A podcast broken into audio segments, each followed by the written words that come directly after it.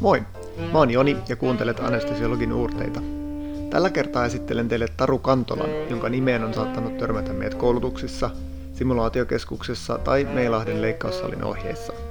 Taru on kliininen huippuosaaja, mutta tällä kertaa mä halusin jututtaa Tarua siksi, että hän on nähnyt valtavan määrän simuloituja hätätilanteita ja osaa ehkä avata meille, miten me voidaan kehittyä tiimin johtajina niin hätätilanteissa kuin päivittäisessäkin johtamisessa. Toivottavasti maistuu.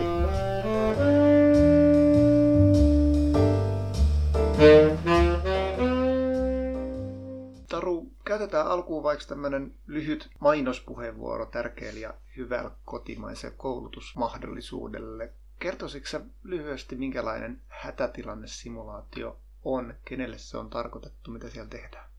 Joo, no tota, kiitos kysymyksestä Joni. Tämähän on tosiaan semmoinen koulutus, mitä ATEK-tutka on nyt järjestänyt tässä viimeisen vuoden ajan. Ja kyseessähän on tosiaan tämmöinen puolipäiväinen simulaatiokoulutus, jos harjoitellaan leikkaussalin ja heräämö erilaisia hätätilanteita tämmöisissä moniammatillisissa tiimeissä.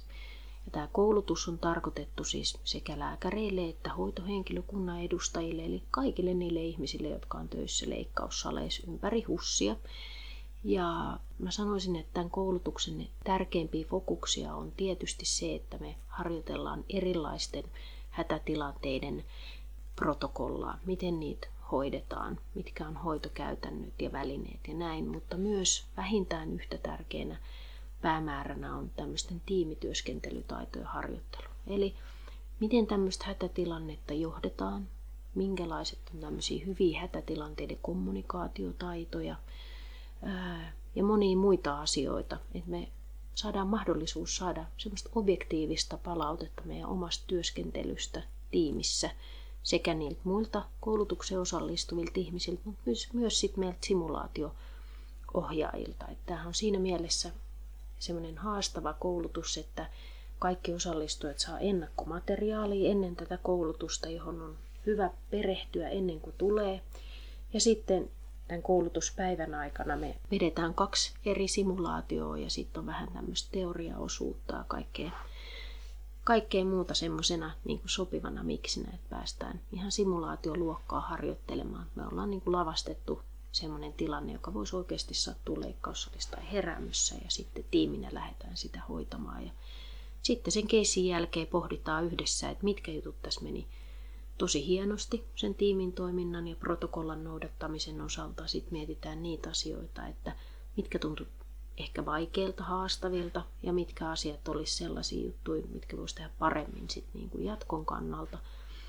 Tai jos tämmöinen tilanne ihan oikeasti tulisi eteen niin kuin reaalielämässä, että mitkä asiat olisi semmoisia toimivia toimintatapoja. Ja sitten tietysti lopussa vedetään yhteen se, että minkälaisia oppimiskokemuksia eri ihmisille on tullut tästä keissistä. Mm. Mä olin itsekin kokeilemassa sitä viime vuoden puolella ja teillä on ihan sikahienot tilat. Siellä on kaikki laitteet ja pelit ja pensselit ja on leikkaussali ja on heräämöä. Ja... Joo, Kyllä, meillähän tota, viime keväänä itse asiassa tuolla akateemisessa simulaatiokeskuksessa, niin meillä Meilahdessa avautui tämä meidän uusi simulaatiokeskus ja se on kyllä aivan huikea hieno paikka, että ei kyllä varmasti jää koulutustiloista kiinni. että meillä on tosiaan kolme semmoista simulaatiosviittiä siellä ja sitten semmoinen iso debriefing-huone, jonka voi vielä jakaa kahteen osaan. Että Mulla tulee ihan mieleen Star Trekin se jakso, missä oli se mahdoton simulaatio, että teillähän on melkein mm. loputon mahdollisuus siellä tehdä erilaisia tilanteita. Joo, se on kyllä totta. Itse asiassa se on vaan niin kuin simulaatio kouluttaa niin kuin mielikuvituksesta ja maskeeraustaidoista melkein kiinni, että mitä kaikkea sinne voi niin kuin lähteä tekemään. Siellä on mahdollisuus esimerkiksi tehdä semmoisia semmoisia siirtosimulaatioita myös, myös, että esimerkiksi että potilas tulee päivystyspoliklinikalle ja sitten se sieltä siirtyy leikkaussaliin ja sitten sieltä siirtyy vielä vaikka teho-osastolle. Että päästään harjoittelemaan myös näitä tämmöisiä siirto, siirtotilanteita ja raportointia, handover-tilanteita, missä kaikki tietää, että ne on aina vähän semmoisia vaaran paikkoja. Tosi, tosi hyvä. Joo, kyllä se antaa myös mahdollisuuden osallistujille niin kysyä, jos heillä on jotain epäselvyyttä vaikka jostain ihan hyvin konkreettisesta asiasta, jonkun välineen käytöstä tai jostain tiimiprotokollasta, mistä tahansa asiasta, niin tämä on hyvä tilaisuus kysyä sitten simulaatiokouluttajalta. No mutta me saadaan nyt sitten huikea eturivin paikka siihen, että mitä sä oot nähnyt siellä simulaatiokoulutuksissa ja saadaan kuulla niin kuin sun näkemyksiä ja mielipiteitä siitä, että miltä se näyttää simulaatiokouluttajan silmin. Joo, täytyy sanoa, että nämäkin jutut, mistä me varmaan tänään paljon puhutaan, niin, niin ähm, mä en ole minkäänlainen pedagogiikan dosentti, vaikka tietysti mun simulaatiokouluttaja koulutusta ja tämmöistä human factors-asioista onkin.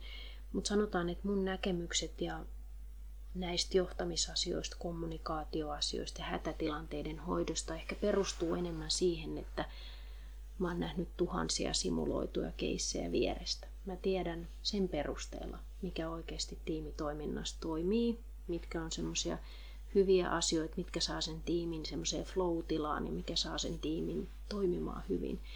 Ja sitten mä tiedän myöskin niitä asioita, jotka rikkoo sitä tiimitoimintaa, mitkä on semmoisia tyypillisiä ongelmia, mitkä on semmoisia hyviä ratkaisuja sen tyyppisiin ongelmiin. Että voi sanoa, että tämä mun kouluttajakokemus perustuu kokemukseen ja näkemykseen sitä kautta, kun on melkein kymmenen vuotta katsellut näitä simulaatioita vierestä. Et toki itsekin toiminut erikoislääkärinä ja jonkinlaisen tovin tässä ollut ihan itsekin osallistumassa kaikenlaisiin tilanteisiin. No mutta sä oot ollut siellä aitiopaikalla pitkään ja meidän ei tarvitse viettää sitä samaa aikaa seuraamassa niitä tilanteita, kun me voidaan kysyä sulta, että miltä se näyttää. niin. No ainakin mä pystyn antamaan objektiivista palautetta siitä, että miltä se työskentely näyttää sen tiimin jäsenenä. Toinen asia, jos nyt tässä vielä saa mainostaa toista tämmöistä tosi hienoa koulutusjuttua, on tämä meidän Helsinki Metsaamit, joka me ollaan nyt järjestämässä tästä tammikuussa. Tammikuun loppupuolella niin kolmatta kertaa ja ja mä oon kyllä tosi ylpeä tästä meidän kokonaisuudesta, mikä me ollaan tänä vuonna saatu aikaa, koska tänä vuonna meillä on erityisfokus tämmöisissä inhimillisissä tekijöissä, eli niin kuin human factors asioissa. me puhutaan just nimenomaan tästä tiimityöskentelystä ja kommunikaatiosta ja stressin sietokyvystä ja siitä, miten me luodaan stressaavassa tilanteessa tilannekuva ja, puhutaan palautteen antamisesta ja diffusingista ja kaikista tämmöisistä mun mielestä olla supermielenkiintoisista aiheista. Meillä on hienot puhujat siellä ja siitä tulee varmasti aivan huikeet kaksi päivää. Mä odotan nyt jo todella innoissani. Mahtavaa. Käykää googlettamassa Metsamit ja googlatkaa samalla HUS-simulaatiokeskus ja hypätkää kelkkaa. Kyllä, tervetuloa. yes. No hei, mä oikeastaan halusinkin sunkaan puhua johtamisesta, niin, niin sä oot nyt noita hätätilannesimulaatioita ja toki elvytyssimulaatioita kaiken näköisiä kouluttanut. Minkälaisia asioita siellä tulee tiimityöskentelystä ja johtamisesta esiin? No mä sanoisin, että ehkä se kaikista tärkein asia, minkä mä oon huomannut tässä, mä oon simulaatiokouluttajana nyt kohta toiminut jo, en ihan kymmentä vuotta, mutta lähes tulkoon, niin, niin ehkä se asia, että mun mielestä edelleenkään lääkäreille ei kouluteta tämmöisiä johtamistaitoja riittävästi. Tai voi olla, että he ehkä saa semmoista teoriamuotoista koulutusta siihen, mutta semmoista ihan oikeasti hands on opetusta, jos tiimin kanssa harjoitellaan sitä, vaikka vaikeiden tilanteiden johtamista, niin ei sitä juuri kenelläkään ole. mm. Sitä ei missään järjestetä ja, ja mun mielestä varsinkin tämmöinen simulaatiokoulutushan tarjoaa aivan loistavan mahdollisuuden just sitä tiimin johtajuutta ähm, käsitellä ei pelkästään sitä, että minkälainen on hyvä tiimijohtaja, minkälaisia on hyvä, hyvät johtamistaidot, vaan myös sitä, että minkälaista on olla hyvä tiimipelaaja ja myöskin tiimin jäsen, koska sekin on mun mielestä erinomainen taito, joka ihan kaikkien pitäisi osata, koska joskus kaikki meistä, jotka työskentelee leikkaussalissa, voi joutua tiiminjohtajaksi tai myöskin työskentelee osana sitä tiimiä. Kaikki roolit on ihan yhtä tärkeitä ja niissä on omat juttusa, jotka on hyvä tietää.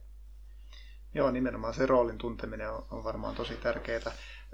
Poliittisessa ympäristössähän demokratiaa pidetään niin kuin toistaiseksi parhaana johtamistrateginen, mutta silti peräänkuulutetaan johtamista ja lääkärijohtajien tärkeyttä ja johtamistaitoja korostetaan. Mitä hyvä johtaja voi parhaimmillaan antaa sille tiimille? Miten se palvelee sitä tiimiä parhaiten? Ähm, no mä sanoisin ensinnäkin tuosta demokraattisesta johtamisesta, että se on tietysti äärimmäisen tärkeää, että hyvä johtaja pystyy vastaanottamaan informaatiota ja ehdotuksia tiimiltä. Mutta sanotaan, että semmoinen liian demokraattinen johtamistyyli, varsinkin hätätilanteissa, niin se on vähän ongelmallinen, koska siinä ei voi jäädä diskuteeraamaan asioista ja, ja ehkä liikaa sitten myöskään jäädä pohtimaan ja äänestämään siitä, että miten, miten me tehdään siinä tilanteessa. Että hätätilanteissa mun mielestä on kyllä järkevää se, että yksi ihminen on selkeästi johtaja, joka tekee ne päätökset. Sehän johtajan tärkein tehtävä mun mielestä tämmöisessä tiimissä on. Ensinnäkin tietysti pitää yllä sitä tilannetietoisuutta, että mikä tilanne meillä on tässä menossa, tehdä suunnitelmaa sen osalta, että mitä me tehdään seuraavaksi. Sen jälkeen mun mielestä delegoida järkevästi tehtävät ja allokoida ne resurssit sille, että kaikilla on järkevästi semmoista tehtävää, minkä he osaa tehdä. Mutta sitten joka tapauksessa johtajan viimeiseksi rooliksi jää tehdä ne päätökset. Hmm. Ei tarkoita suinkaan sitä, että hän itsevaltian omaisesti tekisi päätöksiä kuuntelematta sitä tiimiä, vaan nimenomaan hyvällä johtajalla on niin kuin semmoista nöyryyttä ja rohkeutta pyytää apua tiimiltä, pyytää inputtia ja myöskin kuunnella sitä. Mm. Ensin hahmotetaan se tilanne ja sen jälkeen pitää tehdä päätöksiä mm-hmm. ja sitten ne päätökset pitää kommunikoida. Joo, kyllä. Onko jotain semmoisia tapoja, miten me voidaan kehittää sitä meidän kommunikaatiota?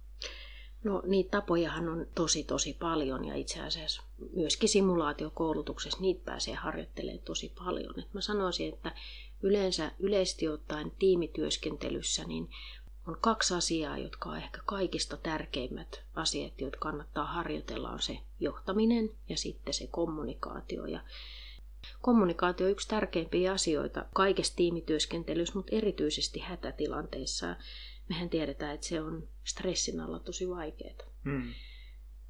Kaikki oikeastaan, jotka on ikinä ollut hätätilanteessa, leikkaussalissa tai missään muussakaan elämäntilanteessa, tietää, että paras mahdollinen johtaja on sellainen, joka pystyy itse pysyä aika rauhallisena, joka pystyy kommunikoimaan sen oman mm. ajatuksensa siitä tilanteesta ja siitä omasta suunnitelmastaan mahdollisimman rauhallisesti ja selkeästi, yksilitteisesti sille tiimille, että Eli toisin sanoen pitää sen tiimin tilanne tietoisena siitä, että missä me ollaan ja mitä me meinataan tehdä seuraavaksi.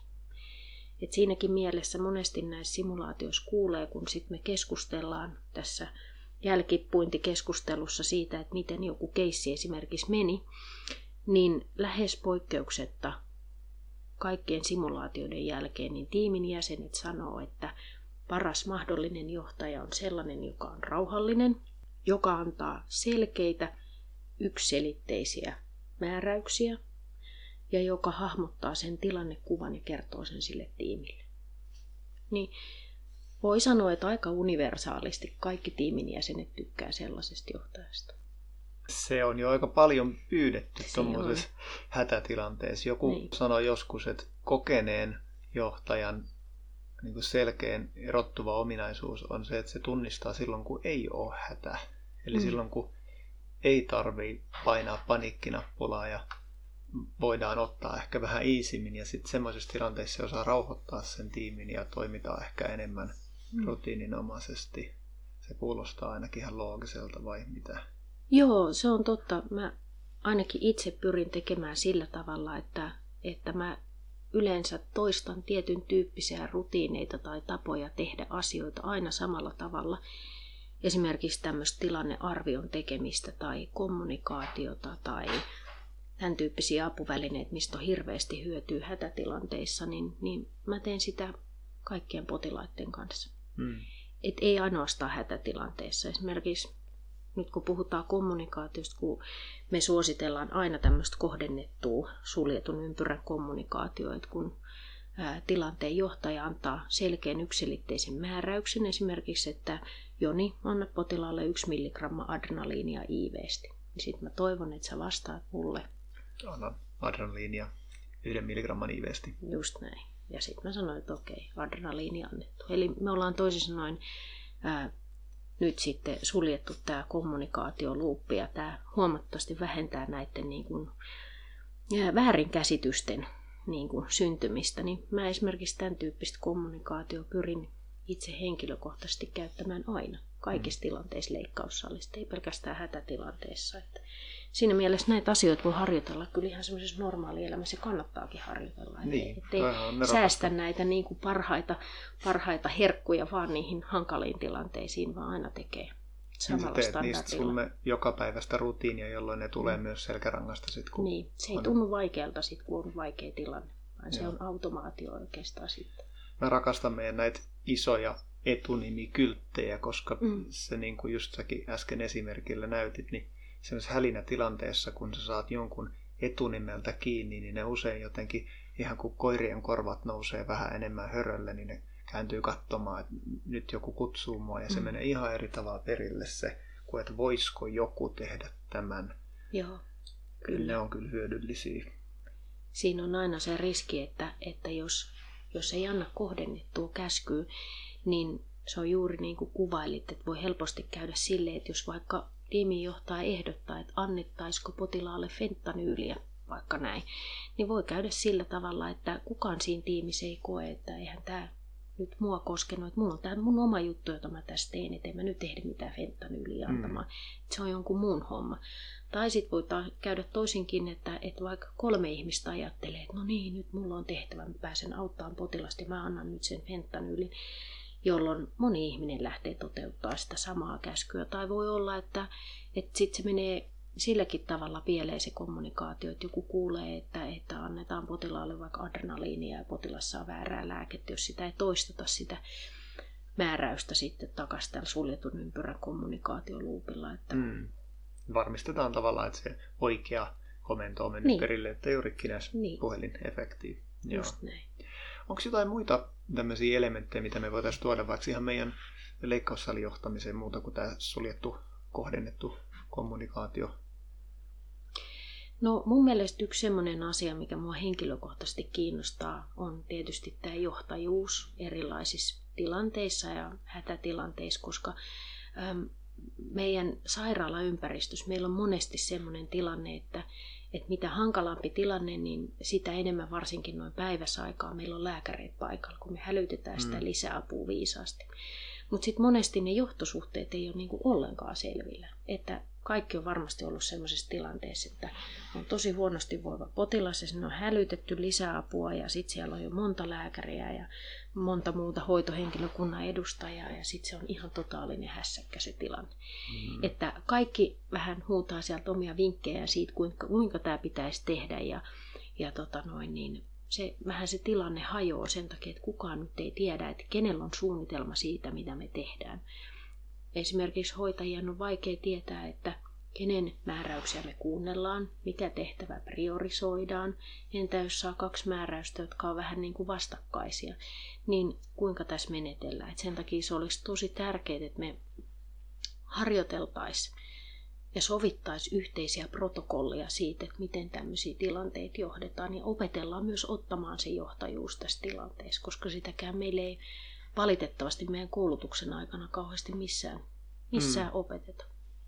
Mä olinkin ajatellut sulta kysyä tämmöistä tilannetta, nähdään aika klassisia, että, että erikoistuva joutuu tilanteeseen, jossa sä kutsut seniorin saliin, koska sulla on joku ongelma, mistä sä pelkäät, että ehkä se eskaloituu tai sä et pärjää mm-hmm. siitä tai näin. Niin, niin sit usein käy sillä tavalla, että se ei oikein tiedä, että kumpi johtaa, jos se tilanne on sellainen, että sä todennäköisesti siitä selviät, mutta sä haluat vaan tukea, mm. niin pitäisikö sun erikoistuvana itse ottaa siinä se johtajan rooli ja, ja pitää sitä seniorin backupina vai sitten toisaalta käyttää sitä seniori, kun se kerran selkeästi on kokeneempi ja viisaampi ja, ja niin kuin ammattitaitoisempi, niin pitäisikö se vaan suoraan luovuttaa sille? Onko tähän jotain hyvää neuvoa tai onko se vaan aina sitten sovitaan vai?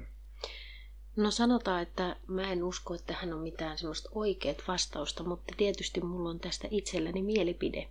Et mun, mun näkökulma tähän on se, että jos vaikka erikoistuva on salissa ja siellä joku asia alkaa menee sillä tavalla pieleen tai vaikuttaa niin monimutkaiselta, että hän haluaa kutsua sen seniorin paikalle, niin lähtökohtaisesti mä sanoisin, että sen erikoistuvan kannattaa ehdottomasti johtaa sitä tilannetta, jota hän on hoitanut alusta lähtien, koska hänellä on kaikista eniten tietoa siitä, mitä tässä on tapahtunut, mikä tämä potilas on, mikä tämä tilanne on nyt. Semmoinen seniori, joka yhtäkkiä hälytetään paikalle ja tulee siihen saliin, niin Ei hänellä ole mitään tilannetietoisuutta siitä hommasta. Semmoista skenaario on tosi vaikea lähteä vetämään tai johtamaan, jos sä et ole ehtinyt esimerkiksi saada todella kattavaa raporttia, sä et ole ehtinyt perehtyä potilaaseen. Hätätilanteessa harvoin tähän on mahdollisuus. Eli mun ihan käytännön suositus on se, että aina kun sä kutsut lisää apua tämmöiseen hätätilanteeseen, niin jos mahdollista, niin jatka sen tilanteen johtamista itse ja tarvittaessa pyydä neuvoa tai apua siltä seniorilta ja jos tarvetta on, niin delegoi ne manuaaliset tehtävät sille seniorille. Eli esimerkiksi voi itse ottaa muutaman askeleen taaksepäin ja sanoa, että tässä on vaikea ilmatieongelma, esimerkiksi, että on yrittänyt näillä tavoilla intuboida, mutta ei onnistu. Ottaisitko sä tämän ilmatien, niin mä voin johtaa tätä tilannetta. Mm, niin kuin lyhyt presentaatio tilanteesta ja sitten ehdotus. Niin, kuin, mm. joo. niin. eli sitten myöskin se, että heti siinä kättelyssä, kun se lisäapu tulee paikalle, niin selvitetään, että kuka sitä tilannetta vetää. Että mm. se ei jää epäselväksi. Ja mun mielestä se on tosi tärkeää myös sanoa, kertoa koko tiimille, että mikäli paikalle tulee muita lääkäreitä, että okei, että nyt senioripäivystäjä Kantola on pyydetty saliin, että mä jatkan tämän tilanteen johtamista ja Taru ottaa nyt ton ilmatien. Että se mm. yrittää nyt varmistaa se. Joo. Et se, se on tärkeää ei pelkästään niiden lääkäreiden välisen kommunikaation kannalta, mutta myöskin sen ihan koko tiimin kannalta. Mm. Kaikki tietää, kuka sitä showta vetää niin sanotusti. Niin, no se on, se on varmaan niin kuin potilaalle hyödyllisin ja, ja tietysti mm. sille, sille tiimille sit sivutuotteena. Mm-hmm. Tuota, no sulla on enemmän kokemusta siitä, millaista on, ollut, on tulla niin kuin seniorina kutsuttuna saliin. Minkälaisia vinkkejä sä voisit senioreille antaa? Se ei ole mikään helppo tehtävä yhtäkkiä mm. ottaa se tilannekäsitys. No se on ihan totta. Ja itse asiassa tässä on monesti ongelma onkin itse asiassa se, että ei niinkään, että sille seniorille annettaisi sitä johtajuutta, vaan se seniori kaappaa sen. Mm. Niinhän siinä monesti käy, että kun niin. sinne pyydetään, niin sitten hän ottaa, meihin on niin, kuin niin tavallaan kasvatettu sisään semmoinen tavallaan niin kuin sit taistelumoodi, että sitten kun meidät pyydetään mm-hmm. sinne, niin sitten meidän pitäisi ottaa se koko tilanne sekunnissa haltuun, ja sehän ei ole aina ihan mahdollista. Mm. Ainakaan niin kuin siinä timeframeissa, mikä on käytettävissä. Että siinä mielessä voi olla ihan viisasta, että ensin keskittyy, jos on jotain tärkeitä manuaalisia tehtäviä, niin keskittyy niihin ja samalla kun se tilannekäsitys muotoutuu, niin onhan se mahdollista sitten se johtajuus vaihtaa myöhemminkin, mm. jos siihen on jotain tarvetta. Et sanotaan, että ehkä mä senioreille antaisin sellaisen vinkin, että antakaa mahdollisuus sille ihmiselle, joka siinä tilanteessa on ollut pidempään, niin jatkaa sitä johtamista. Antakaa sille mahdollisuus irrottautua niistä manuaalisista tehtävistä, koska se avun pyytäjä kuitenkin tuntee sen potilaan ja sen tilanteen kaikista parhaiten. Hänellä mm. on se paras kokonaisnäkemys siitä tilanteesta. No sitten jos se jossain vaiheessa vaikka siirretään se johtajuus tai, tai muutenkin, niin, niin silloinhan sit potilaasta pitäisi osata raportoida jonkinnäköinen hyvä mm. kokonaiskuva. Mm. Minkälainen on hyvä raportti tai, tai voiko raportointia harjoitella? No, meillähän on toki monenlaisia menetelmiä tähän, siis esimerkiksi tämä ISBAR-systeemi, jonka varmaan kaikki nykyään tietääkin. Musta on tosi hyvä käyttää jotain oli se ISPAR tai joku muu menetelmä, kunhan käyttää semmoista strukturoitua menetelmää, jossa tietyt asiat tulee aina tietyssä järjestyksessä käsiteltyä, koska se vähentää sitä todennäköisyyttä, että jotain tärkeitä asioita jäisi sanomatta. Ja sitten on myös itse asiassa todettu ihan tutkimuksissa, että se raportin vastaanottaja jaksaa pidempään kuunnella sitä sun raporttia, jos sä teet sen strukturoidusti vaikka tämmöisellä ISVAR-menetelmällä, kun se tietää, että ne tietyt asiat tulee ihan varmasti mainittua jossain välissä. Mikähän ei ole niin ärsyttävää muuta kuin se, että sä yrität antaa raporttia potilaasta ja sit sut keskeytetään koko ajan. Kysytään mm. jotain semmoisia yksityiskohtia samalla kun sä yrität niin kertoa, mikä sillä potilaalla on ja sitten sille, että hei, mä oon ihan kohta tullut siihen. Mä kerron, jos sä odotat vähän. Mm. Niin tota, sen takia, jos kaikki tietysti noudattaisi tätä esimerkiksi ISBAR-raportointimenetelmää, niin, niin tota, luulen, että ää, tieto välittyisi paremmin. Joo, ja se varmaan ehkä myös tiiviimpi ja nopeampi, että siitä ei tule mm-hmm. semmoista jaarittelevaa, joka on myös tosi mm. ärsyttävää ja sitä on tosi vaikea seurata. Joo. Ja onhan se totta, että tietysti ISPAn raportoinnin struktuurilla sä voit antaa raportti, joka kestää 15 minuuttia, tai sitten sä voit antaa raportti, joka kestää 30 sekuntia. Sehän riippuu ihan siitä tilanteesta, että mitä kaikkea siihen kannattaa siihen raporttiin laittaa. Että paljon mä esimerkiksi puhun tämmöisissä tiimikoulutuksissa siitä, että puhelinkonsultaatio on aikamoinen taitolaji. Jos päivystäjälle soittaa jostain vaikeasta hätätilanteesta, niin ihan eka kannattaa yleensä sanoa, että mistä soittaa ja mikä se hätätilanne on. Valitettavasti aika usein se menee enemmän sillä tavalla, että ruvetaan kertomaan todella pitkällistä historiaa siitä potilaasta ja milloin se hallusvalkuus on leikattu ja tota noin, niin kaikenlaisia yksityiskohtia, jotka on täysin epärelevantteja sen nykytilanteen kohdalta. Et me halutaan saada sen ihmisen jakamaton huomio, jolta me pyydetään sitä konsultaatiota. Eli toisin sanoen sen takia kannattaa mennä suoraan asiaan. Sen takia mä yleensä sanonkin aina päivystyspuhelun alussa, että, että stop, kiva kun kerrot tätä raporttia, mutta mikä sun isoin ongelma on tällä hetkellä? Että aloitetaan siitä. Mm. Miksi sä soitat? Ja sit sä voit kertoa mulle niitä taustatietoja. Joo, toi on kyllä mun mielestä Isparin yksi hyviä puolia, joskin ainakin allekirjoittaneella meni kyllä pitkä aika ja paljon mm. energiaa ennen kuin totuin siihen, kun ehkä terkkarista on tottunut siihen, että kaikki anamneesi alkaa perussairauksista mm-hmm. ja sitten tulee vasta nykyvaiva. Niin. Sen kääntäminen oli vaikeaa, mutta sitten mä oon kokenut, että se on kyllä hyödyllistä. Joo, näin se on. Nämä on vähän tämmöiset kaikki uudet jutut, vähän samalla tavalla kuin vaikka leikkaus oli tarkistuslista, joka on ihan mainio apuväline, mutta sekin, senkin käyttöönotto kyllä oli aika semmoista niin kuin, miten mä nyt sanoisin, kivikkoista, koska se on vähän aina kaikkien tämmöisten uusien asioiden implementointi niin kuin työelämässä, niin on, voi olla vaikeaa. Mm. No nyt mä aion olla vähän provosoiva, kun puhutaan leikkaussalin tarkistuslistasta ja mm-hmm. väittää, että mun mielestä se on tullut tiensä päähän sellaisessa muodossa kuin se on siinä mielessä, että, että mä, mä koen, että niin kuin tosi paljon näyttäytyy semmoista checklist fatigue ilmiöksi mm-hmm. nimettyä, että me kuullaan niin paljon checklistoja joka päivä, että me menee niin kuin aivot kiinni, kun aletaan käymään niitä läpi. Ja se ei enää aja sitä asiaa, jonka takia se on luotu, että kaikki yhdessä tiedettäisiin ne ongelmat. Mä en oikein tiedä, miten tätä pitäisi lähteä ratkomaan, mutta... Mm. Tota, mä luulen, että varmaan suurin ongelma tässä on se, että siitä checklistasta on jos, jossain paikoissa tai jossain tilanteissa tullut semmoinen niin kuin välttämätön pakko. Mm. Eli sun täytyy vaan saada se niin kuin tavallaan äh, klikkaus sinne boksiin, että tämä on nyt niin kuin käyty läpi ja that's it. Äh, Mutta sen tarkistuslistanhan oikeasti, jos sen haluaa tehdä sillä tavalla, että siitä on kenellekään mitään hyötyä, niin sehän on niin kuin tavallaan, voi sanoa, että se on melkein sellainen niin kuin meditatiivinen kokemus mun mielestä siinä mielessä, että sun täytyy ottaa tietty aika siihen – ja kerätä se koko sun tiimi siihen ympärille, että kaikki oikeasti keskittyy siihen hetkeen. Mm. Ja sitä mä tarkoitan tällä meditatiivisella kokemuksella, että, että kun se tarkistuslista käydään läpi, niin sä et voi tehdä muita asioita samaan aikaan. Eli mä ainakin pyrin itse tekemään leikkaussalissa sen sillä tavalla, että kun mä aloitan sen, niin mä sanon, että potilaalle kerron, mitä me tehdään, ja sitten mä sanon kaikille ihmisille, jotka on leikkaussalissa, että onko kaikki valmiita, aloitetaan checklistan tekemistä, että voitteko te tulla tänne. Ja sitten koko se tiimi, joka on salissa, kerääntyy sen potilaan ympärille.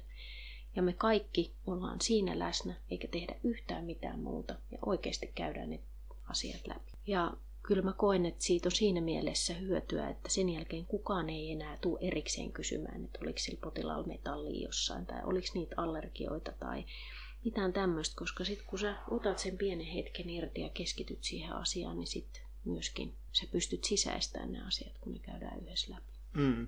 Toi on varmaan yksi, mikä, mitä meidän pitäisi niinku tehdä paremmin, että mm. olla kiinnostuneita siitä checklistasta avoimesti ja kannustaa sitä tiimiä siihen, että tämä on oikeasti aidosti tärkeä mm. asia. Niin, en mä tiedä. Mä luulen, että sit jos sitä rupeaa oikeasti tekemään sillä tavalla ajatuksella käymään läpi, niin kyllä mä huomaan, ihan siis, en ehkä ihan päivittäin, mutta viikoittain, kun mä teen sitä potilaille, että aina sieltä tulee esiin semmoisia asioita, jotka on tosi tärkeitä sen potilaan hoidon kannalta, jotka olisi mm. mahdollisesti voinut mennä ihan ohi. Ja mun mielestä se on myös tosi hyvä hetki tehdä potilaan ilmatiearvio, semmoinen tosi nopea ilmatiearvio, että, että onko sen osalta mitään huolia ja miten me voitaisiin etukäteen valmistautua siihen. Joo, ky- kyllä siis paljon etuja kiistatta siitä on siitä checklistasta. Mä vaan välillä näen, että se mm. toteutetaan niin juosten kustun menetelmällä, että se, se niin. ei aja sitä tehtävää, johon se on tarkoitettu. Se on just näin. Sen tarkoitushan on kuitenkin pysäyttää se tiemi miettimään niitä mahdollisia vaaranpaikkoja etukäteen. Mm, ja ajatus on mukana siinä. Niin. Ehkä sitten myös yksi, mikä väsyttää ihmisiä, on, että se tehdään niin monta kertaa. Ai tarkoitat se niin kuin päivän aikana vai? Niin usein tulee niin kuin luovutusraportti, jossa käydään ne samat asiat ja sitten mm-hmm. jossain välissä tarkistetaan vielä potilaan henkilöturvatunnus kymmenennen kerran ja sitten mm-hmm. vielä viimeisen kerran siellä leikkaussalissa. Että niin. et ehkä se, siinäkin tulee vähän sellaista väsymistä siihen. Niin, se on totta. Se on kyllä totta. No jos mietitään sitä leikkaussalissa toimimista sitten, niin mä oon joskus itse huomannut ja havainnut ajattelevani salissa, kun mä herkästi letkutan vaikka nesteitä tai autan potilaan siirrossa, pidän jostain kiinni ja, autan ihmisiä ylipäänsä, jotta se tiimi saisi sitä työtänsä tehtyä mahdollisimman hyvin. Niin joskus mä sitten oon miettinyt, että, että kuka sitä oikein sit sitä potilaan niin kuin vitaalitaulua tarkastaa. Ja jos se, mä annan vaikka lääkekäskyä jostain ja silti olen huoneessa, niin tekeekö joku sen automaattisesti niin kuin pitäisi vai oletetaanko mun aina vaikka määräävän joku verenpainelääke, jos verenpaine piippaa liian matalalla tai jotain tämmöistä, vaikka ne pitäisi olla automaattisia asioita. Miten tärkeänä sä koet, että me etäännytään siitä tekemisestä, pidetään se oma vähän etäisempi rooli siellä leikkaussalin johtamisessa? Miten tärkeä tämmöinen on ja paljonko siellä saa itse tehdä? Jaa, no toi on kyllä hirveän hyvä kysymys. Mä luulen, että se on ehkä enemmän, että toi on ehkä enemmän semmoinen niin, vähän niin kuin käsialakysymys. Että et se, se varmaan riippuu ihmisen niin kuin persoonallisuudesta aika paljon, ehkä semmoisesta niin kuin temperamentista. Että jotkut on semmoisia todella hands on ihmisiä, jotka tykkää osallistua ja tehdä ja olla niin kuin hyvin konkreettisesti ja fyysisesti osa sitä tiimiä. Ja sitten taas on sellaisia ihmisiä, jotka ehkä mieluummin toimii siellä taka-alalla. Mä en tiedä, en mä voi sanoa, että yksi tai toinen tapa olisi niin kuin lähtökohtaisesti parempi kuin joku muu. Että se, mikä sopii omalle temperamentille ja, ja persoonallisuudelle, varmaan. Ja sitten ehkä kannattaa kuunnella myös sitä palautetta, mitä se oma tiimi antaa. Että et mikä siinä omassa toiminnassa niin kuin toim, toimii tai ei toimi. Mun käsitykseni mukaan, mitä selkeimmät ohjeet antaa eri tilanteisiin, niin sen parempi. Hmm sitten ei jää ainakaan mitään epäselvyyttä ja se tietysti niin kuin vähentää myöskin sitä kysymisen ja soittelun ja kaiken muun tämmöisen määrän. Mm.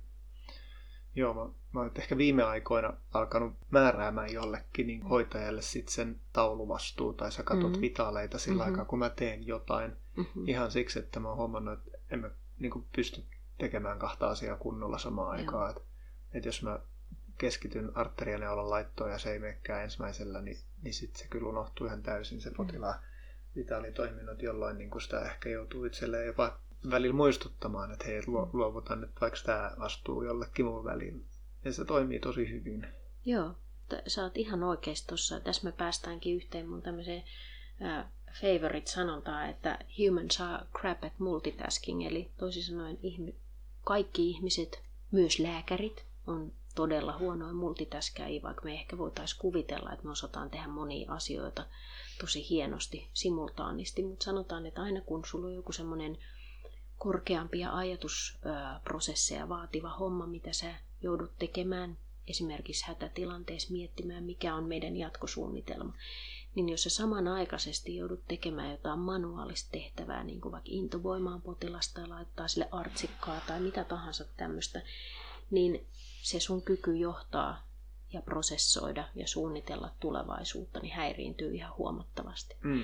Et sen takia toi kuulostaa tosi järkevältä, Joni, mitä sä teet, että jos sä oot itse kiinni semmoisessa manuaalisessa tehtävässä, mitä sä et voi delegoida kenellekään muulle, niin sit sun täytyy tietyllä tavalla se johtovastuu tai se tilanne tietoisuuden ylläpitäminen, niin delegoida jollekin muut, vaikka sille anestesiahoitajalle, että hei, Mä nyt hetken aikaa kiittäisi ilmatiessä, että voit sä katsoa tuota taulua, että kerro mulle vaikka, jos saturaatio menee tietyn rajan ali tai näin edespäin. Hmm.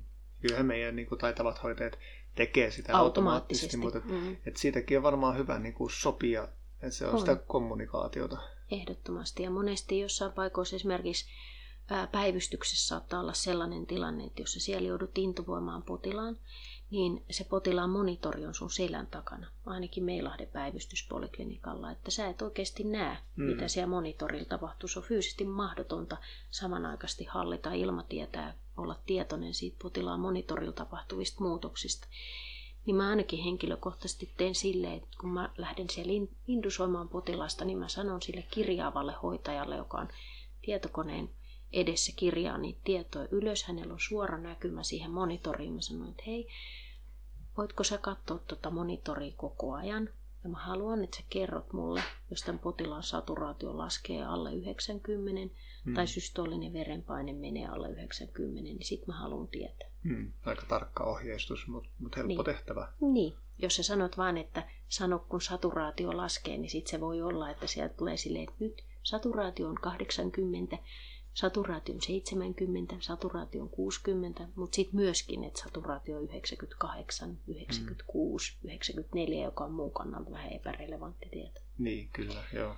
Mutta se on totta, että se, se myös rauhoittaa semmoisessa vähän kiireellisessä tai, tai jos nyt varsinaisesti hätätilanteessa, mutta niissäkin pelkästään sekin, että joku sanoo, että taulu näyttää hyvältä, että niin. jatka vaan sitä, mitä näin. sä teet, että ihan hyvin menee, niin ehkä se niin. laskee sitä sun sykettä kymmenellä lyönnillä per minuutti ja se on mm. sitten taas sen niin kuin, päätöksenteon kannalta ja sen toiminnan kannalta mm. varmaan hyödyllistä.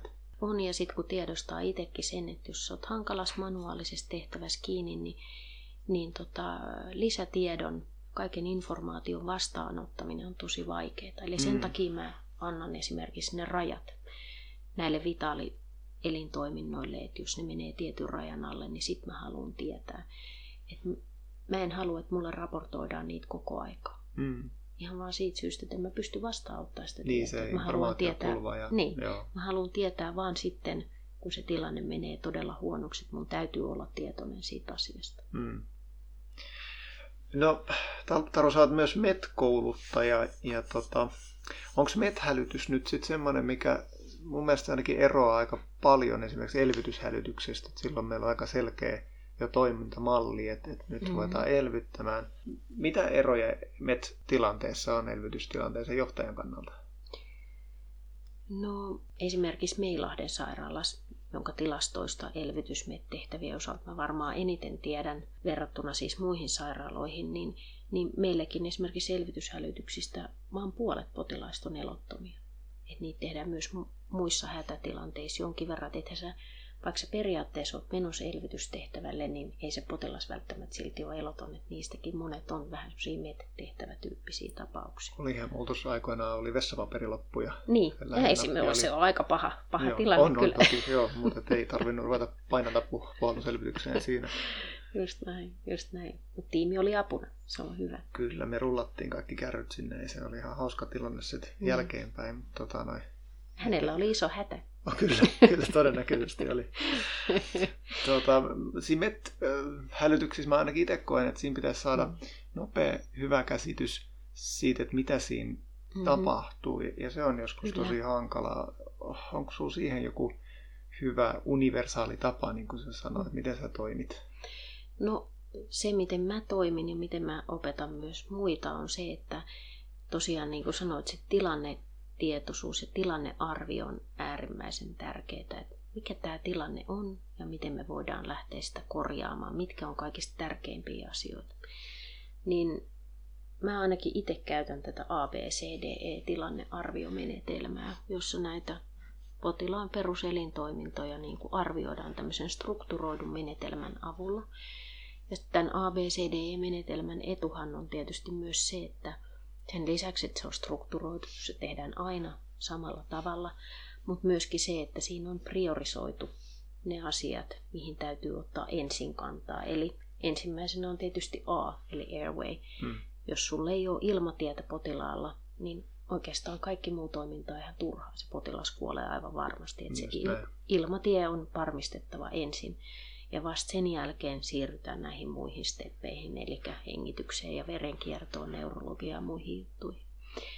Eli mä suosittelen, että me tehtävillä, kun se tiimin johtaja tulee paikalle. Öm, tietysti meillähän esimerkiksi elvihoitajat tekee tämän ABCD-arvion, jos he menee tapaamaan sitä potilasta ennen lääkäriä. Mutta se kannattaa se ABCD-tilanarvio tehdä kaikille potilaille ja sitten puhua se ääneen. Mm. Eli että sitten kun siinä ympärillä on sitä muuta tiimiä, niin he on myös tilannetietoisia siitä, että mikä tämä tilanne nyt on. Ja samalla myös, jos siinä on joku henkilö, joka kirjaa niitä asioita ylös, niin hänen on todella helppo sitten strukturoidusti myös kirjata nämä kaikki löydökset samanaikaisesti, jos sä rupeat niin kuin järjestelmällisesti käymään sitä ABCDE-arviota läpi. Mm. Tätä mä suosittelen ehdottomasti. Ensin tehdään semmoinen 10 sekunnin pikainen tilanarvio, ettei se potilas on nyt ihan kuolemassa käsiin, että puhutellaan potilasta, katsotaan pystyykö hän vastaamaan, onko hän tajuissaan, eli onko A kunnossa. Hmm. Jos hän pystyy tuottamaan puhetta, niin A on okei. Okay. Toinen juttu, mitä mä teen siinä nopeassa tilanarviossa on se, että mä otan potilaan ranteesta kiinni ja laitan sormet hänen radiaalispulssilleen. Jos radiaalispulssi tuntuu, niin mä tiedän, että yleensä systoolinen verenpaine on yli 80. Se mm. ainakin hetkellisesti mulle riittää. Ja samalla mä tunnen, että onko sen potilaan iho, onko se kylmä, onko se lämmin, onko se hikinen, onko siinä jotain muita tämmöisiä asioita, mitkä kiinnittää mun huomiota. Ja, ja sitten mä jos ollaan niin kuin sairaala-olosuhteissa, niin otan välittömästi peiton pois potilaan päältä. Että mä näen, ettei hän makaa missään verilammikossa eikä ole kuolemassa mihinkään massiiviin verenvuotoon siinä mm. meidän silmien alla. Jos nämä kaikki on ihan okei, ettei tarvitse mitään aivan välitöntä hätätoimenpidettä tehdä potilaalle hengen pelastamiseksi, niin sitten meillä on aikaa lähteä tekemään sitä vähän tarkennettua tila-arvioillista ABCDE-arvioa. Joo. Kuulostaa järkevältä. Mä Mm. Olen kokeillut rakentaa myös semmoista ABCDE-algoritmia ihan salitilanteeseenkin, jossa, okay, jossa joo. tavallaan A, A- ja ilmatie-asiaa, niin kuin vaikka vaan se, missä järjestyksessä mä, mä luen taulun. Mm-hmm. Että mä mietin ensin niin kuin A, B, katon vaikka kapnokäyrän ensin joo. ja, ja sillä mä varmistan ehkä sen, että, että ei ole mitään vuotoja systeemissä joo. tai että se ventilaatio on ok. Ja sen jälkeen mua ehkä kiinnostaa se saturaatiolukema. Ja sitten mä siirryn C-kohtaan, katon verenpaineet, mm-hmm. pulssitaajuuden, ekoiden, niin tämän tyyppisiä asioita. Ja mm-hmm. se on ehkä työn alla vielä se prosessi, mutta et mä oon kokenut, että silloin yöllä, kun sut jostain hälytetään kerro kello puoli neljä, puoli viisi, mm-hmm. sä oot siellä salissa ja ei ihan ehkä samalla tavalla aivot toimi kuin kaikkein kirkkaimmillaan, niin silloin niistä on hyötyä. Sä rupeat mm-hmm. käymään niitä kirjaimia läpi siellä ja sitten sä voit luottaa siihen sun systeemiin, että no nyt mm-hmm. mä oon käynyt sen, mä pääsin niin kuin E-kirjaimeen asti kaikki niin. on varmaan ihan ok. Just näin. Et ehkä nämä on tämmöisiä strukturoituja niin, asioita, jotka tukevat meitä silloin, kun aivot ei ole ihan parhaimmillaan. Hmm. Musta on tosi hyvä, tosi hyvä juttu. Tämmöiset rutiinit tuo ehdottomasti turvallisuutta ja niitä kannattaa itsellensä rakentaa siis semmoisista olemassa olevista systeemeistä, mutta myös semmoisista, mitkä itse kokee, että ne on hyödyllisiä. Kaikkehan meistä tietää, että oli meillä tämmöinen ihan mietitty strukturoitu systeemi, millä me luetaan vaikka monitoria, niin kaikille meille ajan saatossa kehittyy semmoinen. Ja sen takia, jos sä oot normaalisti pitkän aikaa töissä jossain tietyssä yksikössä ja sit sä meetkin vierailemaan johonkin toiseen paikkaan, jos on vaikka erilaisia monitoreita tai mm-hmm. erilainen setappi siellä salissa, niin tuntuu, että on jotenkin, se tuntuu jotenkin semmoiselta aluksi hankalalta sen takia, että sä et voi käyttää sitä sun ihan normaaliin niin kuin sisäänrakennettua rutiiniin, millä sä vilkaset sitä monitoria ja sä saat jonkun käsityksen. Joo, ei se tarvitse olla kuin eri värinen tai eri niin. paikassa sen Joo, käyrän. Niin sen se, heti huomaa. Joo, se tekee semmoisen epämukavuuden välittömästi. Joo, kyllä. Ja onhan me tuli mieleen, että, että tehokollegoita, jotka kiertää kaikki potilaansa ABCDE, mm. että heillä on myös tämmöinen niin rytmiikka siihen ja niin kun se on strukturoitu, niin se tapahtuu aina samalla tavalla. Ja Joo. Sä voit olla varma siitä, että se, se potilas saa niin kuin yhdenvertaisen käsittelyn joka kerta. Kyllä, ja sitten voi olla varma, että mitään tärkeää ei unohdu, jos sä teet sen aina sen saman struktuurin mukaisesti. Mm. Silloin kun on väsynyt tai kello on 3.40 aamuyöllä tai niin. Niin, just näin, joo. No onko jotain semmoisia mm, lähijohtamisessa tai kassalijohtamisessa tai tai hätätilanne johtamisessa, niin onko mitään semmoisia tyyppivirheitä, mihin me lääkärit sorrutaan? Ketään moittimatta, mutta onko jotain semmoisia, mitä me voitaisiin kehittää? Tota, en tiedä, osaanko mä niinkään vastata tuosta leikkaussalin johtamisesta kauheasti mitään, mutta mä sanoisin, että ehkä semmoista niinku tyyppiproblematiikkaa hätätilanteiden johtamisessa, mitä mä itse näen, on ensinnäkin se, että se on ihan epäselvää, kuka sitä showta vetää. Siellä on monta ihmistä siellä salissa mm. ja kaikki antaa vähän päällekkäin määräyksiä. Ja sitten toinen semmoinen tyyppiprobleema yleensä on tämä kommunikaatio, eli se, että ei anneta kohdennettuja yksilitteisiä selkeitä määräyksiä, vaan, vaan ehdotellaan esimerkiksi, että annettaisiinko potilaalle tai nyt voisi antaa tai olisiko nyt hyvä hetki tehdä jotain hmm. tai onkohan tämä asia tehty, että esitetään tämmöisiä kysymyksiä eikä anneta selkeitä yksilitteisiä määräyksiä. Et, et tämän tyyppisiä asioita. Ehkä sitten vielä kolmantena asiana mä nostaisin tässä esille semmoisen, että suomalaiset on kuitenkin tietyllä tavalla ehkä vähän semmoista ujoa kansaa, että he ei välttämättä uskalla tuoda omia ajatuksia ja huomioita esille tämmöisessä tiimitilanteessa. Että he tarvii kauheasti rohkaisua ja kannustusta siinä asiassa, että aina jos huomaa leikkaussalista tai muuallakaan, niin jonkun asia, joka kiinnittää omaa huomiota, että onkohan tämä nyt ihan okei, mm. että hetkonen, että tämä saturaatiohan on tosi matala tai näin edespäin, että se pitäisi uskaltaa sanoa ääneen että ei se tiimin johtaja välttämättä huomaa kaikkea. Se voi olla kiinni jossain muussa jutussa ja silloin se on aivan mielettömän hieno palvelus koko sille tiimille ja tiimin johtajalle, että joku sanoo ääneen semmoisen asian, minkä hän on huomannut. Hmm. Eli tavallaan mä, mä toivoisin, että meillä enemmän tulisi tavallaan niin kuin rohkeutta ja uskallusta sanoa, sanoa ääneen asioita. Joo, ihan, ihan samaa mä yritän mainostaa kanssa, että ei se se ei mun itsetuntoa nakera, jos, jos joku niin. väittää vaikka vastaan tai kun mm. se on niin rakentavaa se, se niin. keskustelu ja saa ehdottaa asioita. Et ei todellakaan niin kuin ole niin, että mä huomaan kaiken tai, Joo. tai tiedän kaiken päinvastoin. Se on kyllä vaan niin kuin hyödyllistä, että mm. et ehdottaa. Mutta sekin on ehkä tärkeä, millä tavalla sen ehdottaa. Että niin. Meidän on hyvä tiedostaa sellaiset asiat mun mielestä esimerkiksi, että, että ihmisen on aina helpompi vastata kyllä kuin ei. Mm-hmm. Mä en tiedä, se on taas sinne kommunikaatioasiassa, että miten sä asian esität, mutta nämä on niin kuin mun mielestä mielenkiintoisia ilmiöitä, mitä tutkimuksissa on tullut mm. esiin. Se on totta. Ja myös semmoinen asia, mikä mun mielestä ehkä minkä mä nostaisin vielä tässä esille, on se, että meille ei, en tiedä onkohan se sitten niinku tämmöinen suomalaiseen kulttuuriin yleisesti liittyvä asia tai näin, mutta meillä ei ole semmoista rakentavan palautteen antamisen kulttuuria oikeastaan. Tai sitä, että, että jos meillä on ollut joku tilanne, olisi mennyt hienosti tai huonosti tai mitä tahansa siltä väliltä, että me yhdessä käytäisiin sitä vähän jälkikäteen läpi mm. ja sitten uskallettaisiin antaa toisillemme rehellistä rakentavaa palautetta, koska sehän on oikeasti ainut tapa, milleen kukaan meistä voi kehittyä mm. tai niin kuin parantaa sitä omaa suoritusta. Että jos sä et, omaa suoritusta on tosi vaikeaa, mahdotonta arvioida objektiivisesti, varsinkin niin kuin tämmöisessä tiimitoimintatilanteessa. Et sen takia mun mielestä ehdottomasti se olisi hienoa, jos me opeteltaisiin enemmän siihen palautteenantokulttuuria. Meillä tulisi ihan semmoisia rakenteita siihen meidän työhön, että me, me käytäisiin yhdessä läpi jotain tiettyä tilanteita. Tälle diffusing mielestä, tai mutta miksei myöskin semmoisia tilanteita, jotka on mennyt tosi hyvin tai mm. normaalisti tai näin. Mietittäisiin, että missä me onnistuttiin ja olisiko tässä jutussa ollut jotain parantamisen varaa. Ei ollenkaan semmoisessa syyllistävässä sävyssä, että sä teit nyt näin tai miksi sä tehnyt näin, vaan silleen, niin kuin, että okei, tämä homma meni näin. Miten me voitaisiin tehdä se vielä paremmin ensi kerralla? Mm. Enemmän niin kuin siinä hengessä. Niinpä. Että niin kuin positiivisen kautta ehdottomasti, koska eihän, eihän kukaan tee mitään asiaa tässä elämässä täydellisesti, eikä siihen voi pyrkiäkään.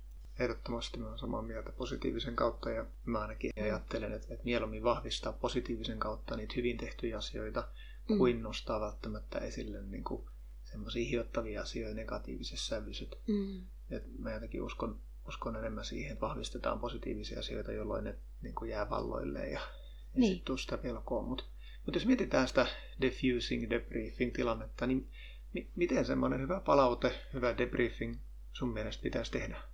Tarkoitatko sä esimerkiksi leikkaussalityöskentelyssä? Tai niin, mä mietin, että, että onko niinku tämmöinen perinteinen hampurilaispalaute, se on niinku aika, aika mhm. klassinen, mm-hmm. mutta se ehkä vähän vanha-aikaista. Mitä sä oot mieltä? Miten annetaan palautetta? Jaa, toi on kyllä hirvittävän hyvä kysymys. Mä en tiedä, onko mä niin kuin, äh, maailman paras ihminen vastaamaan tuohon, mutta varmaan ainakin se, mikä siinä on tärkeää, on ensinnäkin se, että sen lähtökohtana on se, että se toinen ihminen saa siitä eväitä niin kuin oman työskentelynsä parantamiseen. Että se lähtökohtainen ajatus ei voi olla se, että se toinen vaan tiedostaa, että se on mokannut vaan mm. se pitää se lähtökohta olla ihan erilainen. Mitä mä voin antaa tälle ihmiselle lisää, että se voi ensi kerralla tehdä tämän asian vielä paremmin. Niin, että toi on sun taustalla ajatuksena. Niin, mm. että et sen täytyy mun mielestä lähteä semmoisesta niin positiivisesta ajatuksesta, siitä suorituksen parantamisesta, eikä niinkään se, että löydetään virheitä. Mm. Ja sitten tietysti ajatus on tärkeää, että missä tilanteessa sä annat sen ja minkälaisessa tavallaan niin kuin mielentilassa se toinen ihminen on, että onko se hyvä hetki ylipäätänsä niin. antaa sitä. Tässä on monenlaisia asioita, jotka siihen vaikuttaa, millä tavalla sä annat sen. Ja... Mutta sanotaan, että esimerkiksi tämmöisten vaikeiden tilanteiden purkaminen niin kuin diffusingissa, niin siihen on olemassa ihan oma tosi strukturoitu menetelmä. Mm. Siihen täytyy kouluttautua diffusing-ohjaajaksi ja näin edespäin. Että mun mielestä tämmöinen diffusing käytäntö pitäisi ehdottomasti ottaa Meilahdessa ja Atekissa ja koko Hussissa niin kuin käyttöön, että me käytäisiin tämmöisiä vaikeiksi koettuja potilastilanteita sen koko tiimin kanssa välittömästi läpi sit, kun on tapahtunut. Mm, kyllä se, siis jos jostain on jotain opittavaa ja voidaan kehittyä siinä, niin on mm. niin hukkaan heitetty mahdollisuus on, myös, jos sitä ei käytetä. Onko liian dramaattista sanoa, että jos sulle ei ole tapaa, millä joku voisi kehittyä siitä tilanteesta, niin pitäisikö mm. sitten vaan olla hiljaa? Koska sitten tavallaan on pelko, että, että on, sä havaitset, että on virhe, vaikka et sä tietäiskään mikä se ratkaisu siihen on, niin sitten se jää se virhe havaitsematta. Kuulostaa vähän vaaralliselta semmoinenkin, mutta, mutta mä tykkäsin tuosta sun ajatuksesta, että, mm. että sulla pitäisi olla taustalla ajatus, että, että miten joku voi tehdä jonkun asian paremmin, että mitä, mm. mitä annettavaa sulla on sille ihmiselle, kenelle sen palautteen annat. Tämä on tosi hyvä kysymys. Mä oon miettinyt tätä sen takia, että mä oon itse tuolla Meilahdessa – niin kauan oikeastaan, kun mä oon siellä itse ollut erikoislääkärinä töissä, eli kohta puoli lähes kymmenen vuotta, niin, niin mä oon myös melkein sen ajan toiminut myös tuutorina. Ja siinä paljon on tekemis, tekemisissä tämmöisen palautteen antamisen ja vastaanottamisen kanssa. Se on aika, aika haastava taiteenlaji kyllä. Niin, niin on. Tota noin, enkä mä suinkaan niin koe, että mä olisin mitenkään erinomaisen hyvä siinä, mutta se paljon tota asiaa kyllä miettii, että miten sitten vaikka semmoinen, miten annetaan vaikka negatiivista palautetta tai kehittävää palautetta. Mm. Niin kun. Mä sanoisin kuitenkin, että varsinkin ainakin kouluttajana, niin mun rooli on myös se, että mun täytyy olla rehellinen. Mm. Eli jos mä huomaan, että joku ihminen esimerkiksi toimii sillä tavalla, että se vaarantaa potilasturvallisuuden, niin kyllä se on mun velvollisuus myöskin tietyllä tavalla puuttuu mm. siihen. Mä, mä en voi siitä niin kuin vaieta kouluttajana, että mun täytyy se jollain tavalla niin kuin ottaa käsittelyyn, ettei mm, esimerkiksi sille tiimille jää semmoista käsitystä, että tämmöinen toimintatapa on niin kuin ok. Mm. Mutta sanotaan, että se on, se on aika semmoinen herkkä juttu mä luulen, että ei siitä voi antaa mitään yksilitteistä ohjetta, miten sellaisia tilanteita puretaan tai käsitellään. Se riippuu niin tavallaan esimerkiksi tiimeissä ryhmädynamiikasta ja siitä ihmisestä, jonka kanssa antaa palautetta. Hmm. Et se, siitä täytyy oikeastaan vaan niin kuin mennä tilanteen mukaan ja sen ihmisen Ja ihmiset mukaan. on hirveän erilaisia kanssa, niin. jotkut osaa ottaa palautetta vastaan. En mä tiedä, mm. onko siihenkin joku mikä on hyvä tapa ottaa palaute vastaan? Onko semmoista? Varmaan semmoinen, että myöntää sen, että okei, tämä homma ei mennyt nyt ihan putkeen, mutta että ensi kerralla voisi yrittää sitä näin. Hmm. Että tavallaan ei masennu, vaan ajattelee, että no ensi kerralla se menee paremmin. Äm, yksi mun mielestä tosi tärkeä asia hahmottaa harjoittelussa, kaikenlaisessa harjoittelussa on se, että epäonnistuminen voi itse asiassa olla paljon tärkeämpi kokemus kuin se onnistuminen, koska siitä jää paljon voimakkaampi muistijälki. Ja yleensä, jos vaikka puhutaan simulaatiokeissistä, niin, niin semmoinen asia, mikä on mennyt tosi pahasti pieleen, vaikka jossain tämmöisessä simuloiduskeississä, niin sä aika harvoin teet sitä samaa virhettä sit niin kuin käytännön elämässä, koska siitä jää niin voimakas muistijälki siitä, että ei näin, että se on parempi tehdä toisella tavalla. Hmm. Eli tavallaan niin kuin, myöskään sitä epäonnistumista ei pidä liikaa pelätä. Että kaikkihan me epäonnistutaan joskus.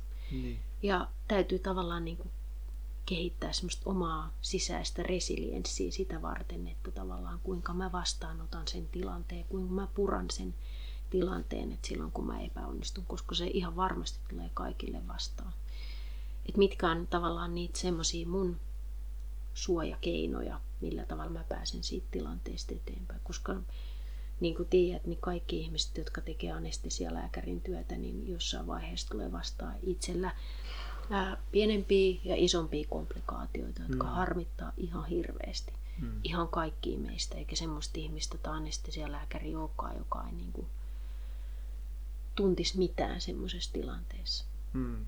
Rapatessa niin. roiskuu ruma sanonta, mutta näin se vaan on, että mm. riittävästi kun tekee, niin sitten tekee myös välillä väärin. Niin ja mun mielestä se tärkein oppi siinä on tavallaan niin kuin se, että epäonnistuminen tai virhe on täysin turha, jos niin kuin siitä ei opi mitään. Tavallaan niin kuin, mm. että sitten jos sulla Joo. on niin kuin tarpeeksi nöyryyttä ja valmiutta käsitellä se, että asiat meni nyt pieleen, että miten mä voin tästä parantua tai parantaa omaa toimintatapaa, että näin ehkä ei tapahtuisi uudestaan. Vielä parempi, jos pystyt jakamaan sen muiden kanssa, että myös muut voi oppia sulta. Mm. Tavallaan niin kuin, että sä vielä levität sitä oppimisen mahdollisuutta myös muille ihmisille ja uskallat puhua siitä asiasta ääneen. Mm. Sä et tee palvelusta vain itsellesi, vaan myös niille muille ihmisille, jotka voi sitä kautta oppia tästä tilanteesta. Mm. Klassinen viisaus, että yritetään oppia muiden virheistä, niin ei tarvitse tehdä niitä itse. Mm. Mutta joo, se on kyllä totta. Toisaalta mä oon miettinyt, on, on semmoista psykologian puolelta semmoista näyttöä siitä, että jos sä teet jonkun asian ensimmäistä kertaa ja teet, sä teet sen ensimmäistä kertaa väärin, mm-hmm. niin se todennäköisyys kasvaa, että sä teet sen jatkossakin väärin, vaikka sä sen jälkeen opettelet sen oikean tavan toimia. Mm-hmm. Okay. Tavallaan tätä ajatellen, niin mulla tulee mieleen, että esimerkiksi simulaatiotilanteessa olisi järkevää opetella mahdollisimman hyvä toimintamalli ja ehkä sitten kun se on tehty, käydä läpi, miten se vielä pitäisi tehdä, ehkä tehdä se mm. sitten uudestaan. uudestaan. Että jäisi mm. niin kuin sen jotenkin selkä ytimeen semmoinen oikea malli, vai mitä sä oot mieltä? Joo, siis ideaalimaailmassa, jos olisi hirveän paljon aikaa toteuttaa näitä simulaatioita, niin sehän olisi mahtavaa, että ensin tekisi jonkun keissin ja sitten sen jälkeen debriefaisi sen ja miettisi, että miten tämän homman voisi tehdä vielä paremmin. Mm. Ja sitten tekisi sen 2.0-version siihen perään ja kaikille tulisi semmoinen kokemus, niin kuin, että jes, nyt Joo. tämä meni niin kuin hienosti ja sitten se tavallaan niin kuin vielä sementoi sen osaamisen ja sen muistijäljen siitä, että milleen tämä oikeasti menisi nätisti tämä homma. Mm. Sitten jos me tehtäisiin siitä vielä 3.0-versio, niin sitä se olisi jo ihan huikea, tiedät sä, niin kuin niin. ilotulitusten räiskettää ja näin edespäin. Et se, mikä on huomannut kyllä niin kuin itse simulaatiokouluttaa, että varsinkin jos saman tiimin kanssa pääsee vetää useampia simulaatioita niin kuin peräjälkeen, niin se tiimi lähes poikkeuksetta kehittyy aivan eksponentiaalisesti semmoisessa hyvin lyhyessä aikatimeframeissakin, ihan siis mm. siis puolen päivän tai päivänkin ajassa. Että ne niin kuin ihan saman tien oppii niistä keisseistä ja ne asiat, mitkä on mennyt edellisessä keississä pieleen, niin ne parantaa ne siihen seuraavaan keissiin. Ja se tiimityöskentely on ihan erilaista, kun se sama tiimi on päässyt toistamaan sitä suoritusta useampia kertoja peräjälkeen. Meillä on huikein hyvä kapasiteetti kyllä niin kuin parantaa suoritusta, kun me saadaan rehellistä palautetta siitä meidän toiminnasta.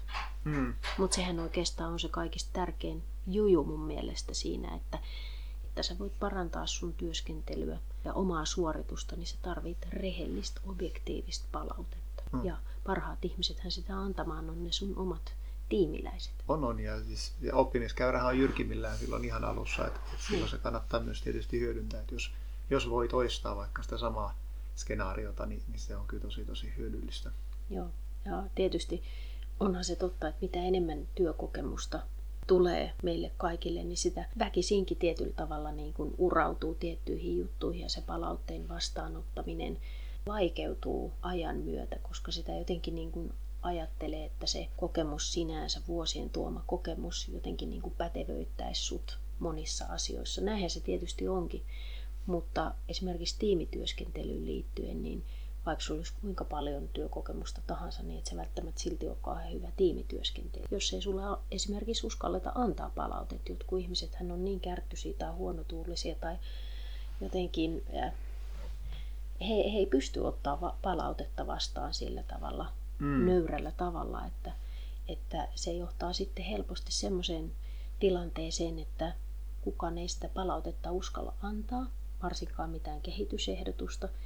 Ja sitten ihmisille saattaa tulla sellainen harhainen kuvitelma, että ei kukaan koskaan valita mistään, niin mä oon varmaan tosi loistava. Niin, just. Okei, okay, eli, eli jotta me voitaisiin jatkaa sitä meidän kehitystämme, niin meidän pitää avoimesti myös antaa semmoinen vaikutelma ympäristöllemme, että me halutaan palautetta ja, niin. ja otetaan sitä niin kuin vastaan Kyllä. tiuskimatta kenellekään. Kyllä, mutta se tietysti vaatii jokaiselta meiltä itseltämme sitten aika paljon. Kyllä siinä tietenkin täytyy laittaa itsensä aika semmoiseen haavoittuvaiseen asemaan ja täytyy pysyä vuosien ja kokemuksen kertymisen myötä niin myös tosi nöyränä mm. valmiina oppimaan uusia asioita ja ymmärtämään, että vaikka olisi kokemusta, niin ei välttämättä silti osaa kaikkea. Joo, ehdottomasti. Toi on yksi varmaan tärkeimpiä aha-elämyksiä, minkä mä oon jossain vaiheessa kokenut, että siitä ensimmäisestä vuosista, kun pääsi koulun penkiltä ja oli jotenkin mm. semmoinen opittu malli, että lääkärin pitää tietää kaikki, niin mitä nopeammin tavallaan pääsi eroon siitä ja osas oppi myöntämään avoimesti, että en tiedä, mm. niin asiat muuttuu tosi nopeasti paljon helpommaksi. Joo, Kyllä. Ja mun mielestä oikeasti parhaimmat johtajat on sellaisia, jotka uskaltaa pyytää apua ja uskaltaa myöntää, että nyt on joku semmoinen juttu, että mä en osaa tai mä en tiedä. Tiedättekö te? Voidaanko me kutsua paikalle joku semmoinen ihminen, joka tietää? Ai että, mulla oli just leikkaussalissa viime iltana mun urani kohokohta, kun mm. suuresti kunnioittamani kollega pyysi minua auttamaan spinaalipuudutuksessa ja sain Joo. sen laitettua. Joo. Ja meillä on kokemuseroa noin 40 vuotta ja sillä hehkulla pärjätään monta viikkoa. Kuulostaa hienolta. Joo. Hei tota, mä oon kaikilta kysynyt sellaista vakiopatteria, josta ensimmäinen kysymys on, mikä on sun mielestä anestesialääkärin tärkein ominaisuus? Mä itse asiassa mä oon kuunnellut nämä sun kaikki aikaisemmat podcastit ja musta nämä on ollut ihan hirveän mielenkiintoisia. Mä oon kuunnellut eri ihmisten vastauksia tähän samaan kysymykseen ja se mikä mua on kiinnittänyt mun huomion siihen on se, että kaikki sanoo, että semmoinen tosi rauhallinen. Mm. Se on niin semmoinen universaali hyvä ominaisuus anestesialääkärille. Ja joo, mä oon ihan samaa mieltä myöskin tästä asiasta, että semmoinen tietyn tyyppinen rauhallinen ää, hyvin semmoinen hallittu lähestymistapa asioihin, niin se yleensä herättää muussa tiimissä semmoista luottamusta ja sitä, että tällä ihmisellä on tämä homma hallussa. Mun niin, jos mielestä... ei päästetä sua helpolla, niin, niin sano joku muu asia Niin, just näin. tota, mä sanoisin, että musta se on tosi mahtavaa, että meillä on niin monenlaisia erilaisia anestesialääkäreitä, koska meillä on myös monenlaisia erilaisia työpaikkoja, erilaisia sairaaloita, erilaisia skenaarioita, missä sä voit toimia. Joten mun mielestä ei ole mitään semmoista yhtä yksittäistä muottia, josta voisi sanoa. Että se riippuu täysin siitä, että missä skenaariossa sä toimit, että mitkä ominaisuudet on niitä, mitkä on hyviä siinä ympäristössä. Mutta mm. ehkä mä sanoisin, että oman elämän ja kehittymisen kannalta ehkä se on hyvä ominaisuus varmaan kaikille lääkäreille, että pystyy pysymään niin kuin nöyränä ja silleen riittävän vastaanottavaisena palautteille, että pystyy kehittymään. Hmm. Tuo on varmaan tosi, tosi tärkeä ominaisuus kyllä. No miten tullaan hyväksi anestesialääkäriksi? Mä luulen, että se on vaan niin kuin toistoa. Ää, mä sanon erikoistuville lääkäreille aina uusista toimenpiteistä, että kun ne alkuun saattaa tuntua ahdistavilta ja vaikeilta, niin mä sanon, että niin ensimmäiset tuhat toistoa tuntuu vähän hankalilta, mutta kyllä se sitten sitten se alkaa tuntua jo semmoiselta ihan mukavalta. Sä ehkä pääset semmoiselle mukavuusalueelle. Ja sitten voi taas oppia uusia kikkoja, mitä voi lisätä siihen repertuaariin. Hmm. Mutta tota, mä sanoisin, että pitää vaan tehdä paljon töitä ja tehdä paljon toistoja ja olla valmis oppimaan uutta, ottaa sitä palautetta vastaan. Joo, toi, toi on varmaankin tosi tärkeä ominaisuus. Mä muistan lukeneeni semmoisen australialaisen ehkä lapun, jossa tutkittiin intubaation oppimiskäyrää ja he, heillä oli tämmöinen mm. maaginen lukema, kun olisiko se ollut 124 tai 127 mm. kertaa. Sitten kun sä oot intuboinut näin monta kertaa, niin sitten se sun varmuus on 95 prosenttia. Mm-hmm. Ja sen jälkeen se käyrä on, on, on todella loivasti ylöspäin. Et, tuota, mm. Se on myös semmoinen kannustava tekijä kaikille, jotka sitä intubaatiota harjoittelee ja sen kanssa tuskailee, että, se, että siitä tulee varma siitä prosessista. Ja näyttäisi tutkitustikin vievän vähän aikaa. Kyllä, ja mun mielestä toi sama asia ei päde ihan pelkästään tämmöisiin manuaalisiin taitoihin, joissa se on tietty helpompi mitata tämmöiset tietyt toistokerrat, mutta mun mielestä ihan samalla tavalla kaikki ihmissuhde- ja tiimityöskentely ja semmoisiinkin taitoihin. Että pitää vaan mennä semmoisiin tilanteisiin, jotka tuntuu vähän hankalilta tai mm. haastavilta, mm. että kehittää sitä resilienssiä, kerätä sitä kokemusta, niin, niin kyllä se siitä. Just näin, sitten se seuraavaan kertaan on ehkä vähän helpompi. Niin, no. just näin. Ja aina semmoisestakin keisseistä, mitkä ei välttämättä mene ihan putkeen, niin niistä voisit oppia niin kuin tulevaisuutta varten. Niin, ja ehkä vielä muistaa se, että, että silloinkin kun kaikki tuntuu, että meni tosi huonosti, niin silloin siellä on vielä tavallaan se ikkuna auki, että sä voit oppia siitä jotain. Niin. Että jos se, se on enää pelastettavissa se keissi, niin ehkä siitä voisit edes oppia ja kehittyä sitä kautta. Mm. Mä voisin tähän loppuun, mä en tiedä onko meillä aikaa tähän, mutta kertoa tämmöisen anekdootin siitä, että miten musta tuli anestesialääkäri, kun se oli itse asiassa vähän hassu juttu, kun musta piti alun perin tulla kehitysmaalääkäri, kun mä tein paljon vapaaehtoistyötä silloin lääkisaikoina eri puolilla maailmaa. Ja sitten sit mä menin kuitenkin lääkiksessä, oli anestesia viikkoja. Mä menin sitten viettämään tätä viikkoa yhteen helsinkiläiseen sairaalaan ja ja mä olin siis oikeasti ihan totaalinen katastrofi. Mä en osannut yhtään mitään. Mä en saanut yhtään potilasta intuboitua. Ne tipanlaitotkin oli vähän so ja, ja se mun ohjaaja oli aivan siis todella, se oli aivan todella väsynyt siihen mun ohjaamiseen, koska mä olin yksinkertaisesti mä olin niin huono.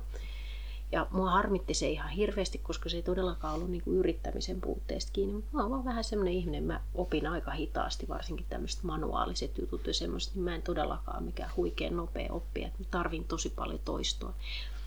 Ja se syy, miksi musta tuli anestesia lääkäri, sit, vaikka se meni ihan pieleen se koko anestesia viikko, oli se, että mä valmistumisen jälkeen päätin, niin kun, että mä en vaan yksinkertaisesti suostu hyväksymään sitä, että mä oon jossain asiassa näin huono. Että mun mm. täytyy harjoitella sitä lisää. Ja niinpä mä ilmoittauduin Töölön sairaalaan kesätyöntekijäksi. Ja se oli se ensimmäinen puoli vuotta oli kauheata totta kai, koska mä olin edelleen yhtä hidas oppia, ihan yhtä huonoa ja näin edespäin ne keksi mulle semmoisen hauska lempinimen siellä Töölössä. Ne sanoi mua Taru Terminaattoriksi, koska mitä ilmeisimmin mä en ollut mitenkään semmoinen hirveän kätevä käsistäni ja näin edespäin, vaikka siis niin kuin mitään semmoista kauhean ikävää nyt ei varsinaisesti sattunutkaan. Mutta joka tapauksessa, niin sitten mä vaan huomasin, kun mä vaan sain riittävästi niitä toistoja sinne alle ja ja tavallaan sitkeästi meni läpi, läpi harmaan kiven. Että kyllä tämä itse asiassa on tosi hauskaa ja kiva oppia ja näin edespäin. Että ihmisestä, josta varmaan kukaan ei olisi sen anestesiaviikon perusteella niin ajatellut, että siitä voisi tulla anestesialääkäriä, niin tässä nyt sitten kuitenkin on erikoislääkärinä meikussa. Mahtavaa. Olisikohan tämä kuulla nyt sitten pikkuhiljaa paketissa? Joo, kiitos Joni. Tämä oli tosi hauska. Kiitos. Näistä kaikista muista. Sellaista tällä kertaa. Kuuntelijamäärät on tasaisessa nousussa ja palaute on iloisen positiivista. Ilmiantakaa mielellään idoleitanne tai ehdottakaa aihetta laittamalla postia joni.eriksson.huus.fi. Kivaa talven jatkoa. Moi!